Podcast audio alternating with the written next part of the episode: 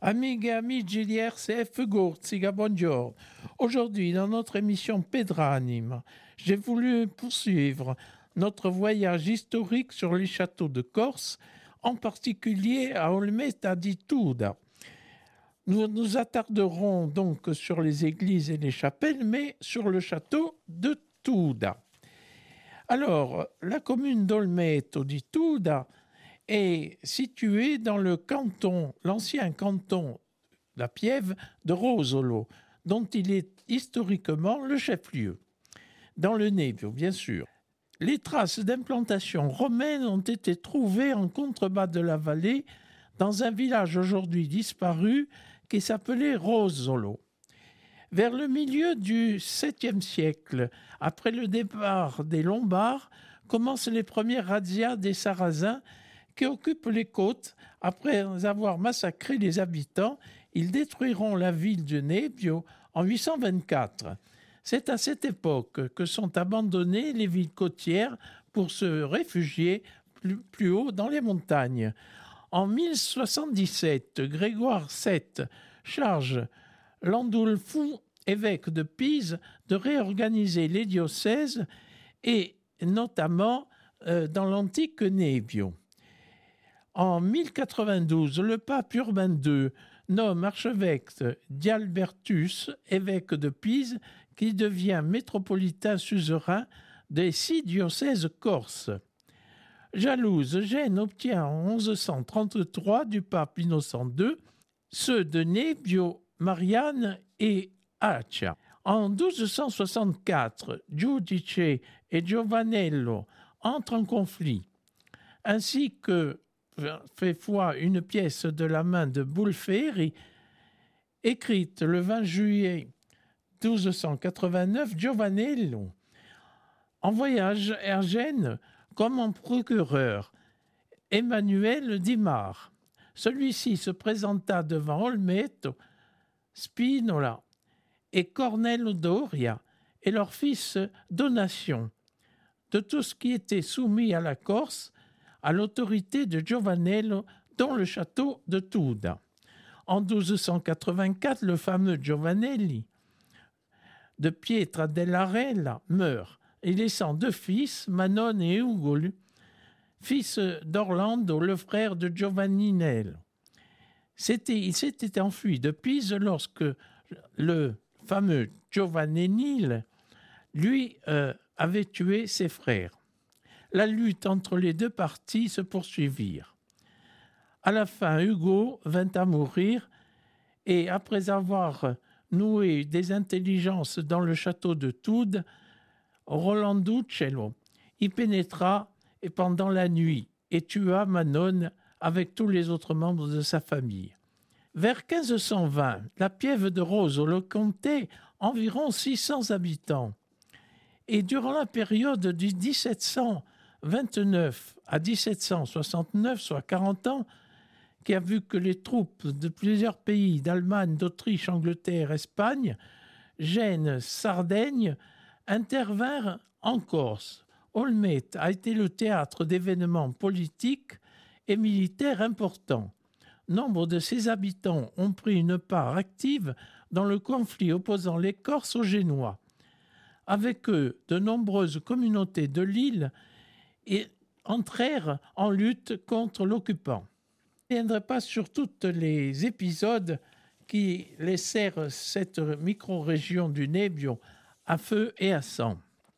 En 1735, courant avril, les Génois barrent la route aux nationaux qui veulent investir Capigours. Ils occupent Olmet à Barbade, Jortal et Luciane, mais subirent une lourde défaite à Fouriane. En 1751, le 6 août en particulier, quatre députés, parmi lesquels Or, Susantu, Casale et Dolmet, arrivèrent la veille à Bastia et après avoir signé un acte de soumission à la République, ils sont reçus par Grimaldi et lui préparent un hommage de la nation.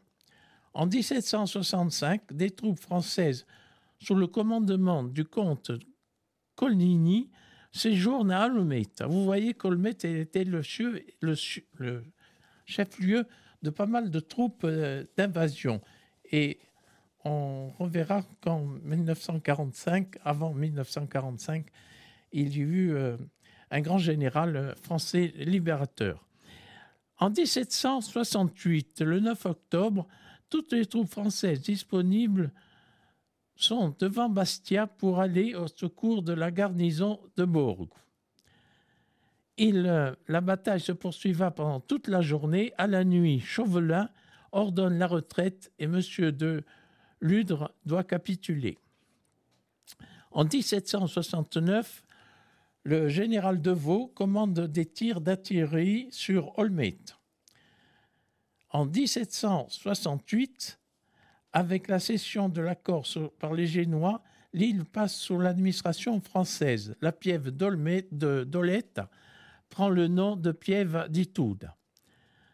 En 1789, la Corse fut partie du royaume de France et en 1790, après la Révolution française, est créé le département de la Corse.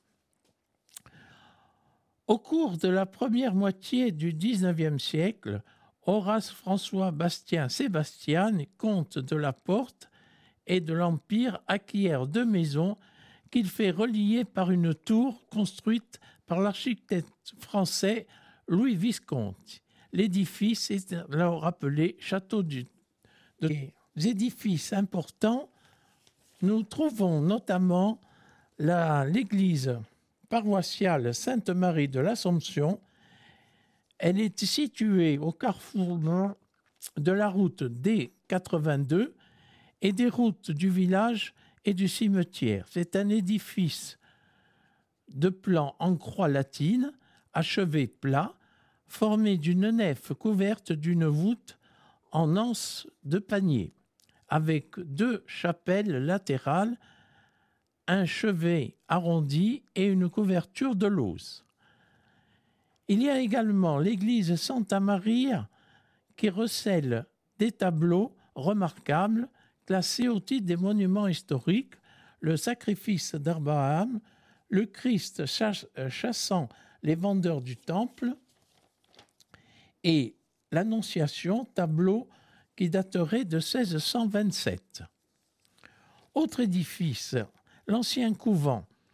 Au-dessus du village d'Olmet se trouve un couvent, celui des Capucins. Construit au XVIe siècle, il a été détruit il y a peu. Il comporterait un ensemble de bâtiments, d'habitations, d'entrepôts et une chapelle. Il a été fermé en 1790 et depuis, il est en ruine. Il, faut noter aussi la chapelle funéraire de la famille Casal. Il s'agit de la tombe de la famille Casal qui se trouve en bordure de route, proche du Bocca di San Stefano. Jean Casal, par contre, héros de l'aviation française, décédé en 1923 lors d'un meeting aérien à Buc et son monument proche de sa maison natale et de l'église paroissiale de l'Assomption. Il y est enterré au pied de ce monument. Enfin, nous terminerons sur le château de Toude. Ce château est au centre du village, comme je vous le disais. Il a été construit par deux demeures du XVIe siècle et relié par une tour arrondie qui est tout à fait magnifique. À l'origine, ce château appartenait à la famille seigneuriale des Campocasso et au procureur royal Pise Casale.